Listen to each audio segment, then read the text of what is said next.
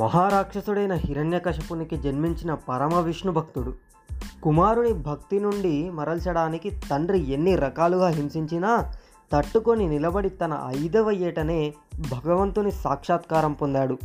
ఆ విష్ణుమూర్తే నృసింహమూర్తి అవతారంలో హిరణ్యకశపుని వధించాడు. అలాంటి పరమ విష్ణు భక్తుడైన భక్త ప్రహ్లాద గురించి మనం ఈరోజు తెలుసుకుందాం. నమస్తే, మీరు వింటున్నారు సాహితీ పాడ్కాస్ట్. నేను విధాత. ఈ పుస్తకాన్ని రచించిన వారు పివి చంద్రశేఖర్. దానిని కేశవ గారు తెలుగులోనికి అనువదించారు. ప్రధాన సంపాదకులు ఎల్ఎస్ శేషగిరిరావు గారు. ఈ పుస్తకాల ముద్రణ భారతి పుస్తకమాల చేసింది. ఇవి కావలసిన వారు సాహిత్య నికేతన్, బర్కత్పురా నుండి పొందవచ్చు.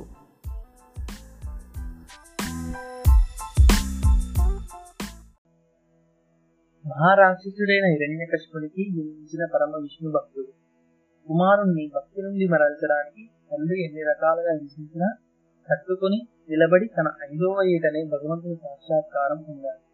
ఆ విష్ణుమూర్తి నృసింహమూర్తి అవతారంలో హిరణ్యకశిపుని వధించాడు. ఒకనొక కాలంలో ఒక రాక్షసుడు ఉండేవాడు.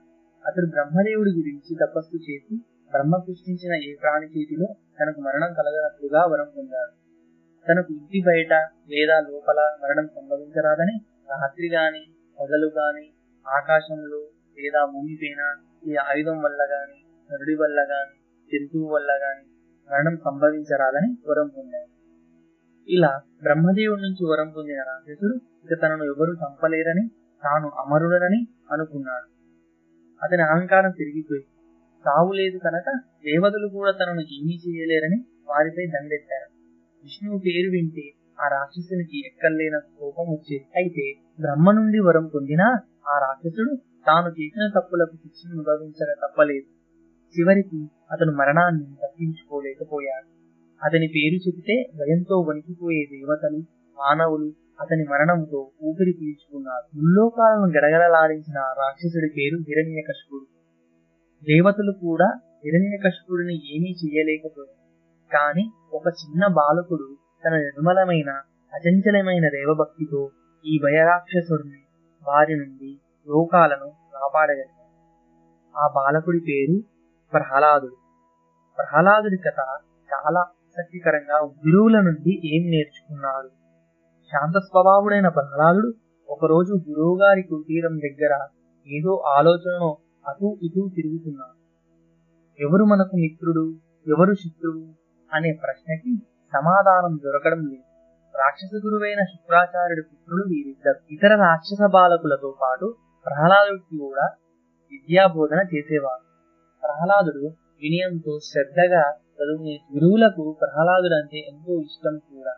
ప్రహ్లాదుడు తమ రాజైన హిరణ్యకశిపుని కుమారుడు కావడంతో వాళ్ళు ప్రత్యేక శ్రద్ధతో ప్రహ్లాదుడికి చదువు చెప్పేవారు. హిరణ్యకశిపుడు అష్టదిక్పాలకులను ఓడించాడు. బ్రహ్మ నుండి వరాలు పొందాడు. హిరణ్యకశిపుని మిత్రుల ఆదేశం మేరకు శత్రులతో ఎలా వ్యవహరించాలో గురువులు బోధించారు. భగవాన్ శ్రీహరి సర్వవ్యాప్తి, సర్వజీవకోటి ఆయనలో భారమైనప్పుడు మిత్ర శత్రు భేదం ఎక్కడి నుండి వస్తుంది? భయం కూడా ఎందుకు? ఇలా ఆలోచనలో మునిగి ఉన్న ప్రహ్లాదుని రాజభటులు వచ్చి రాజభవనానికి తీసుకువెళ్లారు. హిరణ్యకశిపుడు తన కొడుకుని ఆప్యాయంగా దగ్గరకు తీసుకున్నాడు. తన కుమారుడు ఏం నేర్చుకున్నాడో తెలుసుకోవాలనుకున్నాడు. ప్రహ్లాదుని ఒడిలో కూర్చొని పెట్టుకుని ఇలా అడిగాడు, నాయనా, నువ్వు గురువుల వద్ద ఏం నేర్చుకున్నావు? ప్రహ్లాదుడు వెంటనే ఇలా సమాధానం చెప్పాడు, తండ్రి, ఒకరు నాకు మిత్రువు అని మరొకరు శత్రువు అని వాళ్ళు చెబుతున్నారు. కాని ఆ విషయం నాకు నచ్చలేదు. అందువల్లనే నేను అక్కడ హరిని ధ్యానిస్తున్నాను. ప్రహ్లాదుడు మాటలు వినేసరికి హిరణ్యకశిపుడికి తన చెవులలో ఈతం కరిగించి పోసినట్లుగా తన ప్రబల విరోధి అయిన శ్రీహరిని తన కొడుకు ధ్యానించడం ఏమిటి? అయినా హిరణ్యకశిపుడు నవ్వుతూ తన కుమారుడికి వీడుకోలు చెప్పాడు. చెండా మార్పులను పిలిపించాడు. వాళ్ళు వచ్చిన తరువాత ఇలా అడిగాడు, గురువులారా, మీ ఆశ్రమంలోకి ఎవరో శత్రువు ప్రవేశించాడు. ఆ శత్రువు నా కుమారుని మనసులో హరిభక్తిని రగిలించాడు, విషాన్ని నింపుతున్నాడు. దయచేసి మీరు జాగ్రత్త వహించి ప్రహ్లాదుని సరైన దారిలో దండించవలసిందే. ప్రహ్లాదుడి ఇష్టదైవం శ్రీహరి అని తెలియగానే చెండా మార్కులకు భయం కలిగింది. ప్రహ్లాదుని ఇచ్చి, నాయన, అబద్ధం చెప్పకూడదని నిజమే చెప్పాలని నీకు ఎవరు చెప్పారు? ఇక్కడ చదువుకునే ఏ రాక్షస బాలకుడికి ఇలాంటి ఆలోచన రానే రాదు. ఇవన్నీ నీకు ఎవరైనా నేర్పారా లేక అవన్నీ నీ సొంత ఆలోచనలా అని అడిగాడు. అందుకు ప్రహ్లాదుడు ఇలా సమాధానం చెప్పాడు. గురుజనకులారా, మీరేమంటున్నారో నాకు తెలియడం లేదు. నేను మిగిలిన బాలకుల వలె లేనన్నది నిజం కాదు. మీరు అడిగిన విషయాలను నేను స్వయంగా నేర్చుకున్నాను. నాకు ఎవరూ నేర్పలేదు. ఈ సమాధానం విన్న తర్వాత చండమార్కుడు ప్రహ్లాదుడిపై అన్ని ఆశలు వదులుకున్నాడు. నువ్వు రాక్షస జాతికి మచ్చ తెచ్చావు. శ్రీహరి మన శత్రువు అని నీకు తెలియదా? రాక్షస జాతిని నాశనం చేయాలని శ్రీహరి ప్రయత్నిస్తున్నాడు. మీ పినతండ్రిని ఆ హరి సంహరించాడు. ఇలా అంటూ వాళ్ళు ప్రహ్లాదుడిని భయపెట్టాలనుకున్నారు. ప్రహ్లాదుడికి కొత్త విషయాలు చెప్తే క్రమంగా శ్రీహరిని మరిచిపోతాడని వానికి అనిపించింది. ప్రహ్లాదుడికి రాజ్యపాలన గురించి బోధించారు. శత్రువుని శాంతియుత మార్గాల ద్వారా ఎలా లొంగ తీసుకోవాలో చెప్పారు. సామ దాన భేద దండోపాయాలను ఎలా ఉపయోగించాలో చెప్పారు. ఇవన్నీ నేర్చినా గురువులకు భయం పోలేదు. తమ రాజు దగ్గరికి తీసుకువెళ్లే ముందు ప్రహ్లాదుని అతని తల్లి వద్దకు పంపారు. ఆమె ప్రహ్లాదుడికి స్నానం చేయించి సుందరంగా అలంకరించి పంపింది.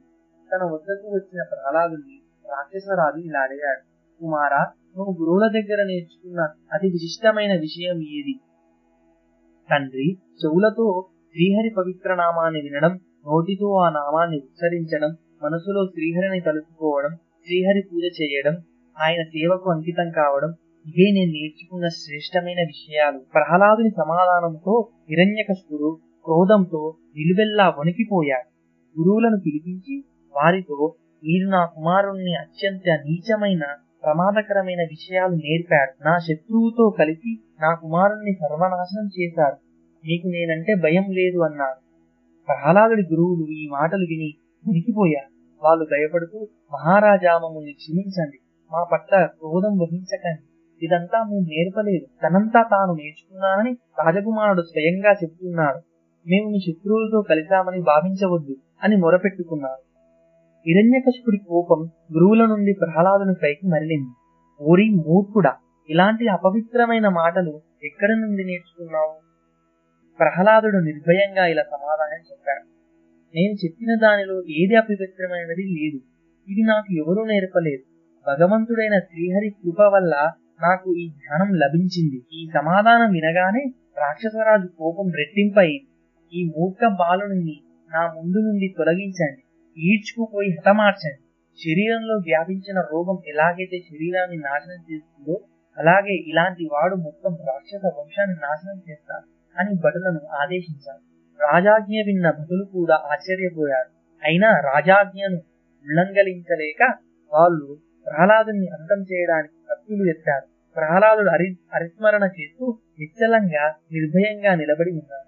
రాక్షసుల కత్తులు అతన్ని ఏమీ చేయలేకపోయాయి. ఇది చూసిన హిరణ్యకశిపుడు ఆశ్చర్యపోయాడు. ఏనుగుని తెచ్చి తొక్కించండి అని ఆజ్ఞాపించాడు. ఈ ఆజ్ఞ విన్న వారంతా భయంతో మరింత కంపించపోయారు. కాని ప్రహ్లాదుని ముఖంలో భయపు ఛాయలు ఎక్కడా కనిపించలేదు. ఏనుగుల్ని తెచ్చారు. ద్వేషంతో నిండిపోయిన హిరణ్యకశిపుడి మనసు రాయిలా మారింది. ప్రహ్లాదుని ఏనుగులు తొక్కుతూ ఉంటే చూస్తూ ఊరుకున్నారు.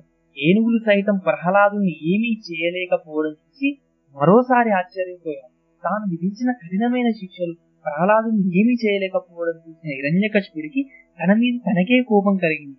ఒక చిన్న బాలకుడిని శిక్షించలేకపోయానే అన్న అవమానం భావం కలిగింది. ప్రహ్లాదుని నదిలో విసిరేయమని ఆజ్ఞాపించారు. కానీ ప్రహ్లాదు నదిలో మునగలేదు.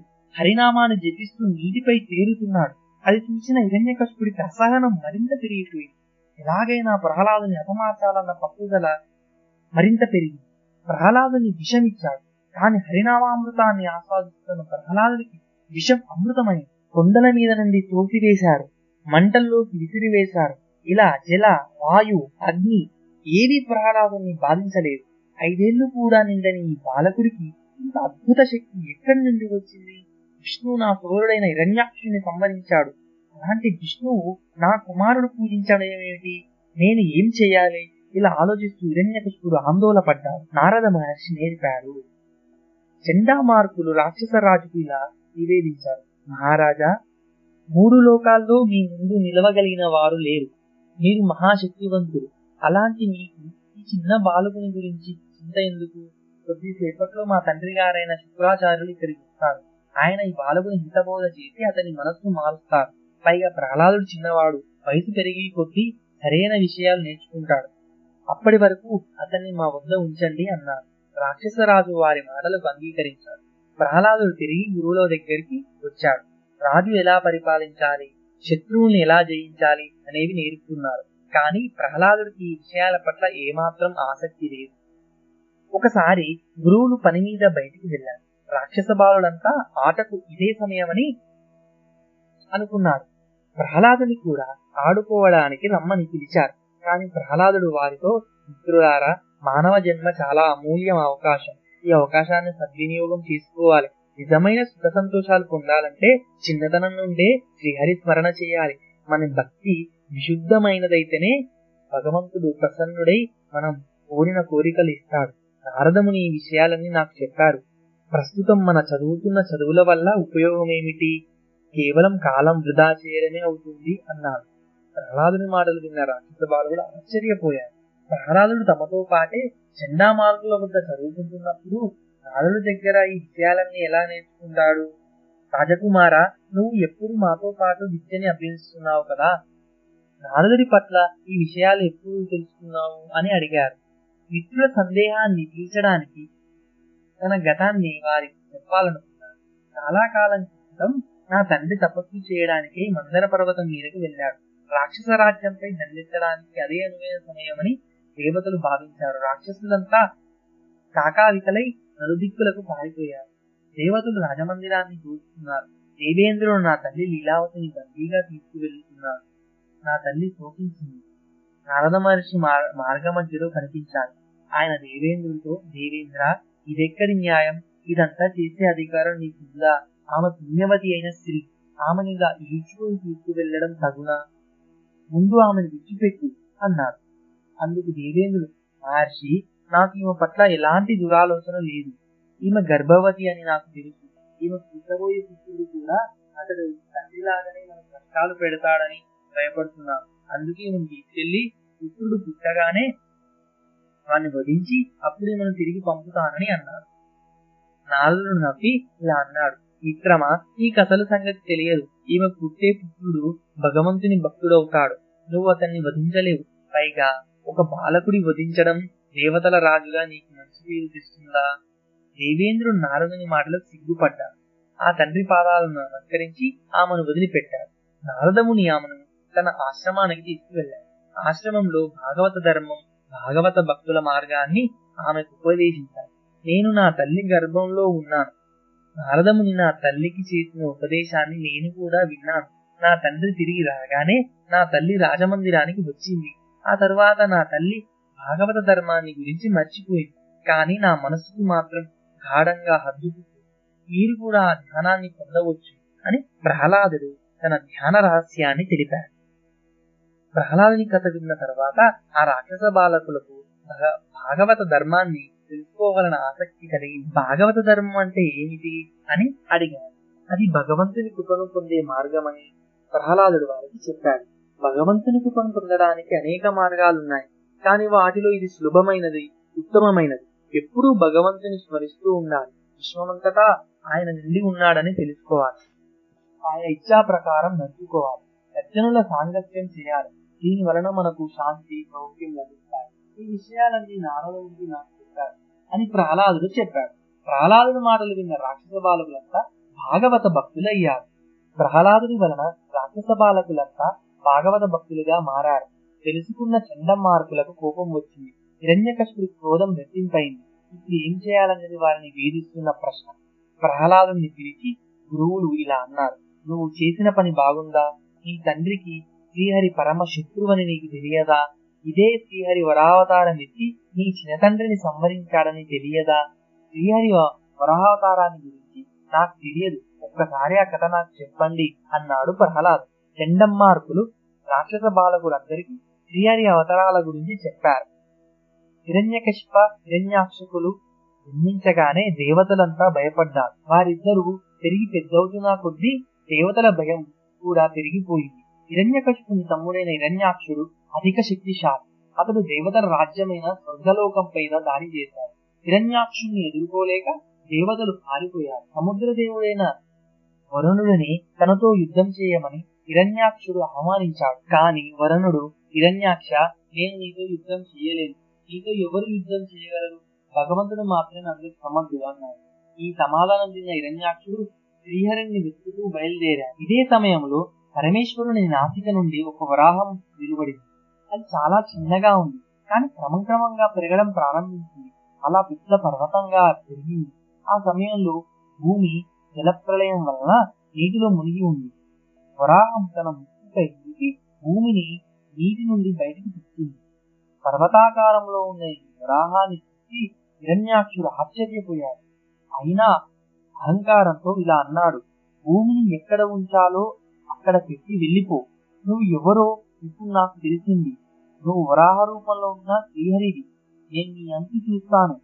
ఇలా అంటూ హిరణ్యాక్షుడు వరాహాన్ని ఆపాలనుకున్నాడు. హిరణ్యాక్షుని మాటలు విన్న వరాహానికి కోపం వచ్చింది. నీ అహంకారం వల్ల సావును కొని తెచ్చుకున్నావు, యుద్ధానికి సిద్ధంగా ఉండు. యుద్ధం ప్రారంభం. ఈ యుద్ధాన్ని దేవతలు చూస్తున్నారు. యుద్ధం రోజంతా జరిగింది. యుద్ధం చీకటి పడక ముందే పూర్తి కావాలని బ్రహ్మ భావించాడు.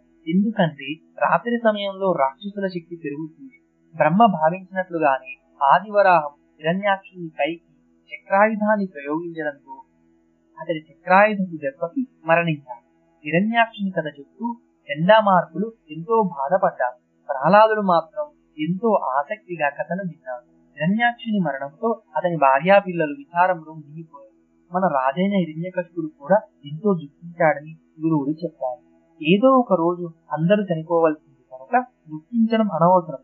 నా సోదరుడు వీరుడు యుద్ధంలో వీరోచితంగా పోరాడుతూ మరణించాడు. అలాంటి వీరుని గురించి దుఃఖించకూడదు అని అతన్ని ఓదార్చాడు. కానీ హిరణ్యకశిపుని దుఃఖం ఆగలేదు.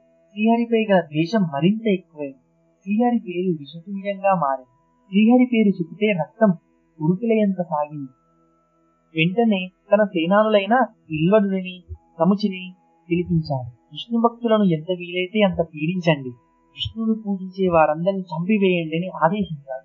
ఈ ఆదేశంతో సేనాధిపతులు హరిభక్తుల్ని హింసించి హతమార్చడం ప్రారంభించాడు. దేవాలయాలను కూల్చివేశాడు. వారి పరాక్రమాన్ని ఏమని వర్ణించగలం? ఇలా చందా మార్పులు రాక్షసుల వీరత్వాన్ని గురించి వర్ణిస్తూ ఉంటే ప్రహ్లాదుడికి విచారం కలిగింది. రాక్షసుల దుశ్చర్యలను అంతం చేయవలసిందనిపించింది. రాక్షసుల ప్రవృత్తిని మార్చాలనిపించి హిరణ్యకశిపుని వరం. చందా మార్పులు కథను కొనసాగించాడు. హిరణ్యకశిపుడు మందర పర్వతం పైకి వెళ్లి ఘోర తపస్సు చేశాడు. ఒంటి కాలిపై నిలబడి తపస్సు చేశాడు. అనేక సంవత్సరాలు గడిచిపోయాయి. అయినా హిరణ్యకశిపుడు కదలలేదు. అతని శరీరం నుండి తప ప్రభావం వల్ల అగ్నిజ్వాలలు వెలువడ్డాయి. అవి ప్రపంచాన్ని చుట్టుముట్టాయి. నదులు సముద్రాలు మరుగుతున్నాయి. భూమి ఊగిపోయింది.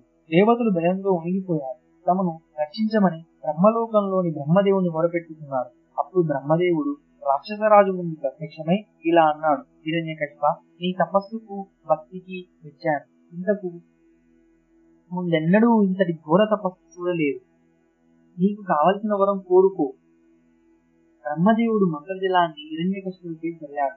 దానితో అతని శరీరం బంగారంలా మెరిసిపోయింది. అప్పుడు హిరణ్యకశిపుడు, ఓ బ్రహ్మదేవా, నువ్వు ఈ అంధకారమయమైనటువంటి జగత్తులో వెలుగు నింపుతావు. నువ్వు సర్వశక్తిమంతుడివి, సర్వజ్ఞానివి, దయామయుడివి. నువ్వు భక్తులను త్వరగా ప్రత్యక్షమై వారి కోరికలు తీరుస్తావు అని స్తుతించాడు. హిరణ్యకశిపుని స్థితి ప్రసన్నుడైన బ్రహ్మ, ఘోర తపస్సు ఎందుకు చేశావు అని అడిగాడు. నువ్వు ప్రసన్నుడివైతే నాకు ఒక వరం ఇవ్వాలి. నీచే సృష్టించబడిన ఏ ప్రాణి వల్ల నాకు మరణం కలగకూడదు. అలాగే ఇంటి బయట లోపల ఏ అస్త్ర శస్త్రాల వల్ల ఆకాశంలో భూమి మీద నా మరణం సంభవించకూడదని వరం కోరు. బ్రహ్మదేవుడు తదాస్తు అన్నాడు. రాక్షస బాలకులారా, ఇప్పటి వరకు మహాపరాక్రమశాలి అయిన రాక్షసరాజు కథ విన్నారు. ఇలాంటి మహాశక్తివంతుడిని ఎదురించగల దేవతలు ఉన్నారా? లేరు. హిరణ్యకశిపుడు ముల్లోకాలకు రాజు. అలాంటి శక్తివంతుడైన పరాక్రమశాలి అయిన రాజును కాదని మీరు ఎందుకు కోరి ప్రమాదాన్ని కొని తెచ్చుకుంటున్నారు? వేరే ధర్మాన్ని పాటించాలని ఎందుకు అనుకుంటున్నారు అని చండ మార్పులు ప్రశ్నించారు. అప్పుడు ప్రహ్లాదుడు, బ్రహ్మదేవుడి నుండి వరాలు పొందినంత మాత్రాన దుష్టకర్మలకు పాల్పడడం వచ్చునా? అలాంటి వారిని ఎవరు శిక్షించలేరా? మహావిష్ణువు ముందు అందరూ తలవంచవలసిందే. ఆయన బ్రహ్మదేవుడికి కూడా స్వామి. ఆయన అందరినీ రక్షిస్తూ ఉంటాడు అని సమాధానం చెప్పాడు. ప్రహ్లాదుని మాటలకు రాక్షస బాలకులంతా తలలు ఊపారు. ప్రహ్లాదుని మాటలు విన్న చండ మార్పు పరిస్థితి తమ చేదాటిపోయిందని తెలిసి కథాదారుని మనసు మార్చలేమని తెలిసిపోయింది.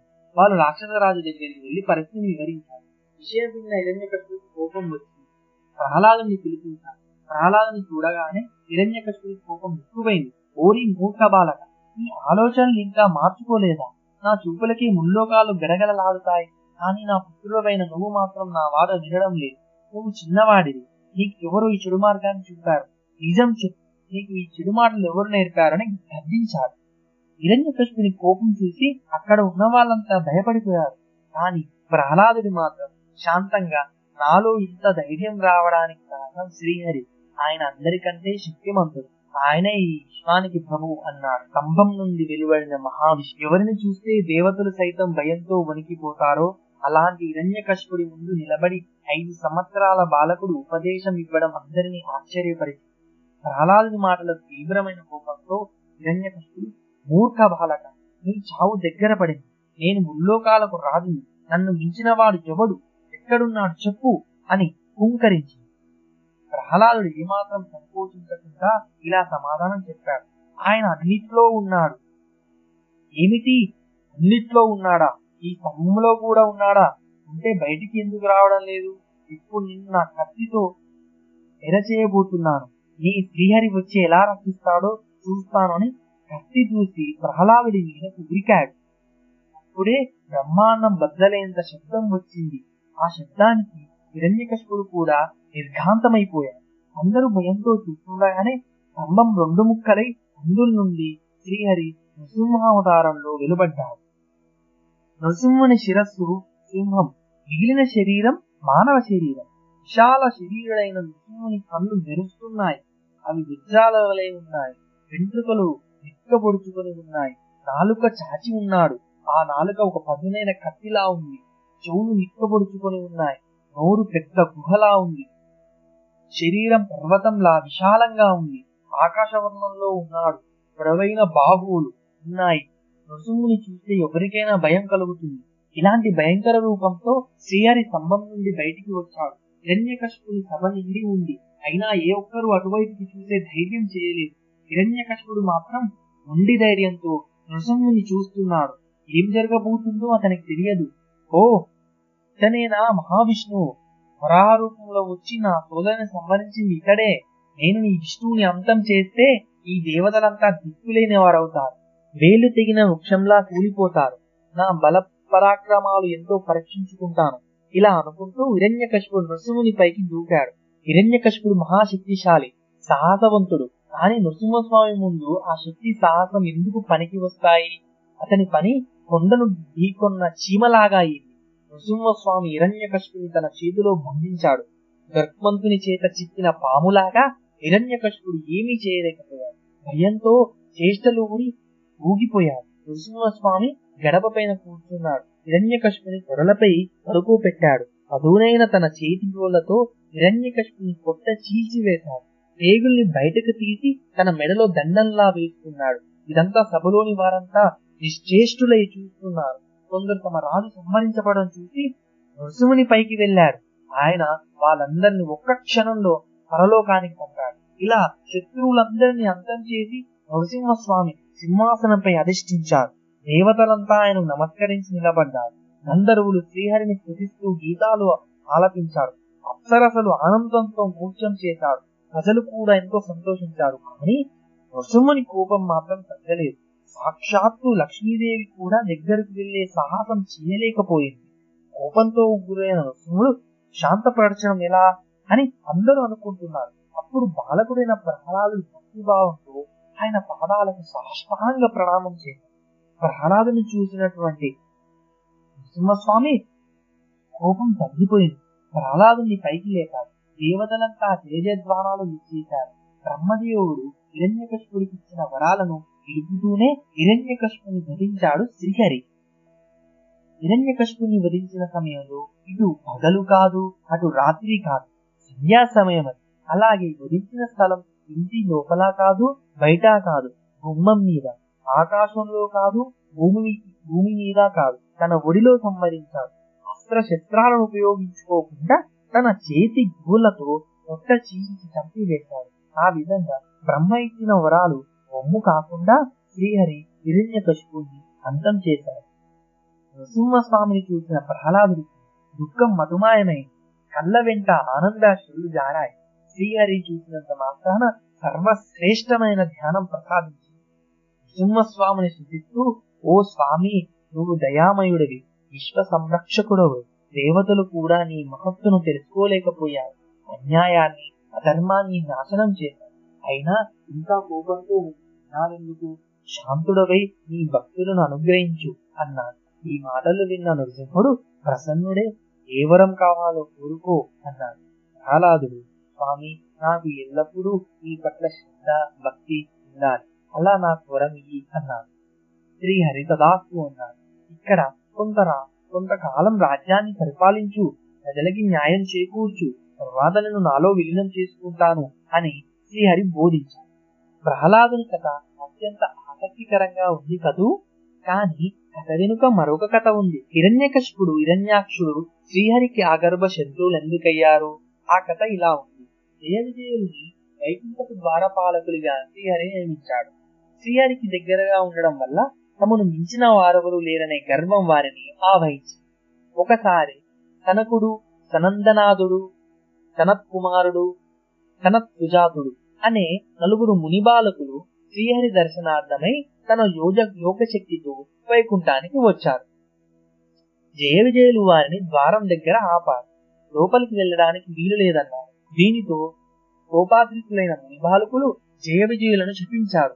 భగవంతుని దగ్గర ఉన్నా మీలో అహంకారం నాశనం కాలేదు కనుక మీరు భూమిపై మానవులా బతకండి అని శపించారు. అప్పుడు జయ విజయులకు తాము చేసిన తప్పు తెలిసి భయంతో ఒలిగిపోయారు. శాపం గురించి శ్రీహరికి మొరపెట్టుకున్నారు.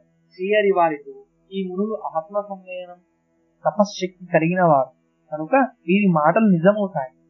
మీరు పరిపూర్ణ జ్ఞానాన్ని పొందే వరకు భూలోకవాసులుగా గడపండి. జ్ఞానాన్ని పొందిన తర్వాత తిరిగి వైకుంఠానికి రావచ్చు అని అన్నాడు. అప్పుడు జయ విజయులు, అజ్ఞానం వల్ల మేము మిమ్మల్ని మరిచిపోతే మా గతి ఏమిటి అని అడిగాడు. వారి దుఃఖాన్ని చూసి జాలిపడి శ్రీహరి వారికి ఒక మార్గం చూపాడు. 7 జన్మల నా భక్తులుగా భూలోకంలో గడుపుతారా, లేక 3 జన్మలు నా శత్రువులుగా గడుపుతారా, నిర్ణయించుకోండి అని విష్ణువు అన్నాడు. వెంటనే జయ విజయులు, మేము ఎక్కువ కాలం మిమ్మల్ని విడిచి ఉండలేము కనుక త్వరగా వైకుంఠానికి చేరుకోవడం కోసం 3 జన్మల పాటు మీ శత్రువులుగానే ఉంటామని వారు అన్నారు. తరువాత జయ విజయులు భూలోకానికి వచ్చి పడ్డారు. వాళ్లే హిరణ్యాక్ష హిరణ్యకశిపులుగా జన్మించారు. వాళ్ళు శ్రీహరిని శత్రువులుగా భావించారు. శ్రీహరి వరాహావతారం నృసింహావతారం ఎత్తి వారిద్దరిని సంహరించారు.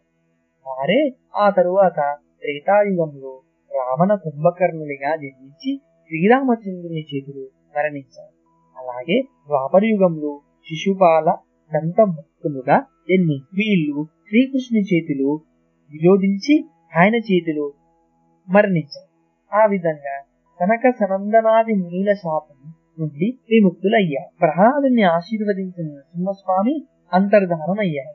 తర్వాత ప్రహ్లాదుడు సింహాసనాన్ని అధిష్ఠించాడు. ధర్మబద్ధంగా పరిపాలన సాగింది.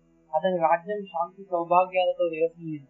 సద్గుణ సంపద వలన ప్రహ్లాదునికి అపారమైన శక్తి చేకూరింది. ఇంద్రుని కూడా ఓడించి అతని రాజ్యాన్ని తన రాజ్యంలో కలుపుకున్నాడు. రాజ్యం పోగొట్టుకున్న ఇంద్రుడు దేవతల రాజైన బృహస్పతి దగ్గరికి వెళ్ళాడు. ఆయనకు, గురుదేవ, సద్గుణ సంపన్నుడైన ప్రహ్లాదుడిని నేను ఏం చేయగలను అన్నాడు. అప్పుడు బృహస్పతి, ముక్తికి మార్గమైన జ్ఞానం అన్నిటికంటే ఉత్తమమైనదని సమాధానం చెప్పాడు. అది సంపాదించడానికి మార్గం ఏమిటి? నువ్వు రాక్షస గురువైన శుక్రాచార్యుని దగ్గరికి వెళ్ళు, ఆయన నేర్పుతారు అని బృహస్పతి వివరించాడు. ఇంద్రుడు శుక్రాచార్యుని దగ్గరికి వెళ్ళాడు. ఆయన ఉత్తమమైన ధ్యాన మార్గాన్ని ఇంద్రుడికి నేర్పాడు. ఆ తర్వాత ఇంద్రుడు, ఇంతకంటే శ్రేష్టమైన జ్ఞానం ఉందా అని అడిగాడు. నిన్ను ఓడించిన ప్రహ్లాదుని దగ్గరికి వెళ్ళు, అతడు నేర్పుతాడని శుక్రాచార్యుడు సమాధానం చెప్పాడు. ఇంద్రుడు ప్రహ్లాదుని శిష్యుడయ్యాడు. శుక్రాచార్యుని మాటలకు ఇంద్రుడు ఆశ్చర్యపోయాడు. ప్రహ్లాదు దగ్గరికి వెళ్ళాడు. బ్రాహ్మణుని వేషంలో వెళ్లిన ఇంద్రుడు ప్రహ్లాదుని రాజమందిరంలో బయట నిలబడ్డాడు. ప్రహ్లాదుడు అతని ఆదరపూర్వకంగా సత్కరించి లోపలికి తీసుకు వెళ్ళాడు. అప్పుడు ఇంద్రుడు, ఓ రాక్షసరాజా, సర్వశ్రేష్ఠత్వం ప్రాప్తించే విషయం ఏమిటో దానికి నాకు ఉపదేశించవా అన్నాడు. నేను 3 లోకాలను పరిపాలించడమే నా కాక నా వ్యక్తిగత కార్యాలను కూడా చూసుకోవాలి, నీకు నేర్పడానికి సమయం లేదు అని ప్రహ్లాదు సమాధానం చెప్పాడు. అయినా ఇంద్రుడు వదలలేదు. నీకెప్పుడు తీరుగా ఉంటే అప్పుడే నాకు ఉపదేశించు, పరమశ్రేష్ఠ జ్ఞానాన్ని నేను పొందాలన్నది నా కోరిక అన్నాడు. ప్రహ్లాదుడు సరే అన్నాడు. అప్పటి నుండి ఇంద్రుడు ప్రహ్లాదుని శిష్యుడయ్యాడు. మెల్లగా జ్ఞానాన్ని సంపాదించాడు. గురువేల ప్రహ్లాదునికి సకల సేవలు చేశాడు. ఇంద్రుణ్ణి శ్రద్ధాభక్తులు చూసి ప్రహ్లాదుడు ప్రసన్నుడయ్యాడు. ఒకరోజు ప్రహ్లాదుడు ఆనందంగా ఉన్నప్పుడు ఇంద్రుడు ఇలా అడిగాడు, మహారాజా, మీరు 3 లోకాలను ఎలా గెలవగలిగారు? మీ విజయ రహస్యం ఏమిటి? ఈ ప్రశ్న అడుగుతున్నది తన సామ్రాజ్యాన్ని తిరిగి సాధించుకోవాలనుకుంటున్న ఇంద్రుడని ప్రహ్లాదుడు గుర్తించలేకపోయాడు. అందువల్ల ఇలా సమాధానం చెప్పాడు, ఓ బ్రాహ్మణోత్తమ, స్వచ్ఛమైన నడవడి వలన నేను 3 లోకాలను జయించగలిగాను. కానీ నన్ను నేను ఎప్పుడు పొగడుకోలేదు, అలాగే అహంకరించను. శుక్రాచారుల సేవ చేశాను. పెద్దల ఆదేశానుసారం నడుచుకుంటాను. ఇంద్రియాలను అదుపులో ఉంచుకుంటాను. అందువలనే నాకు సర్వశ్రేష్ఠ స్థానం దక్కింది. తన శిష్యుడు సర్వశ్రేష్ఠత్వాన్ని, పరిపూర్ణత్వాన్ని సాధించాలని ఉత్సాహపడుతున్నాడనుకున్నాడు ప్రహ్లాదు. అందుకే అతనికి అలా చెప్పాడు. ఇంద్రుణ్ణి ఏదైనా వరం కోరుకోమన్నాడు. వెంటనే ఇంద్రుడు, ఓ రాక్షసరాజా, నా సేవలకు మీరు సంతుష్టులైతే మీ సచ్చిలాన్ని నాకు దారపోయండి అన్నాడు. ఇంద్రుడి కోరిక విన్న ప్రహ్లాదుడు ఆందోళన పడ్డాడు. తన సచ్చిలాన్ని ఒక్కసారి వదులుకుంటే దానితో పాటు శక్తి కూడా వదులుకోవాల్సి వస్తుందని అతనికి తెలుసు. కాని ఇచ్చిన మాటను జవదాటలేదు. తదాస్తు అన్నాడు. ఇంద్రుడు అక్కడ నుండి వెళ్లిపోగానే ప్రహ్లాదుని సద్బుద్ధి, వినయం, సదాచారం, శక్తి అన్నీ పోయాయి. అయినా ప్రహ్లాదుడు దుఃఖించలేదు. శాంతమైన మనసుతో నరసింహస్వామిని తలుచుకున్నాడు. రాక్షసపుత్రుడని అప్పటికీ ప్రహ్లాదుని విశుద్ధ భక్తి వల్ల శ్రీహరి అతని ముందు ప్రత్యక్షం కావలసి వచ్చింది. అలాగే దేవతల రాజైన ఇంద్రుడికి ప్రహ్లాదుడు శిష్యుడిగా ఉండవలసి వచ్చింది. దీనిని బట్టి ఏ కులంలో పుట్టామన్నది ప్రధానం కాదని తెలుస్తోంది. అలాగే ఎంత వయసు ఉందనేది ముఖ్యం కాదు. విశుద్ధమైన మనస్సు, నిష్కలంకమైన నడవడి ఉండాలి. ఇదే ప్రహ్లాదుని కథ మనకు ఇచ్చే సందేశం.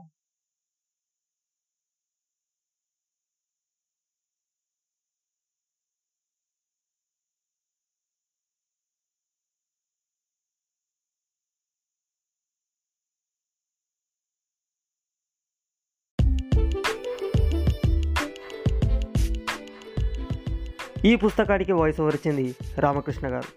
తర్వాతి పుస్తకం ఈశ్వరయ్య చంద్ర విద్యాసాగర్. మీరు వింటున్నారు సాహితీ పాడ్కాస్ట్. నేను విధాత. ధన్యవాదాలు.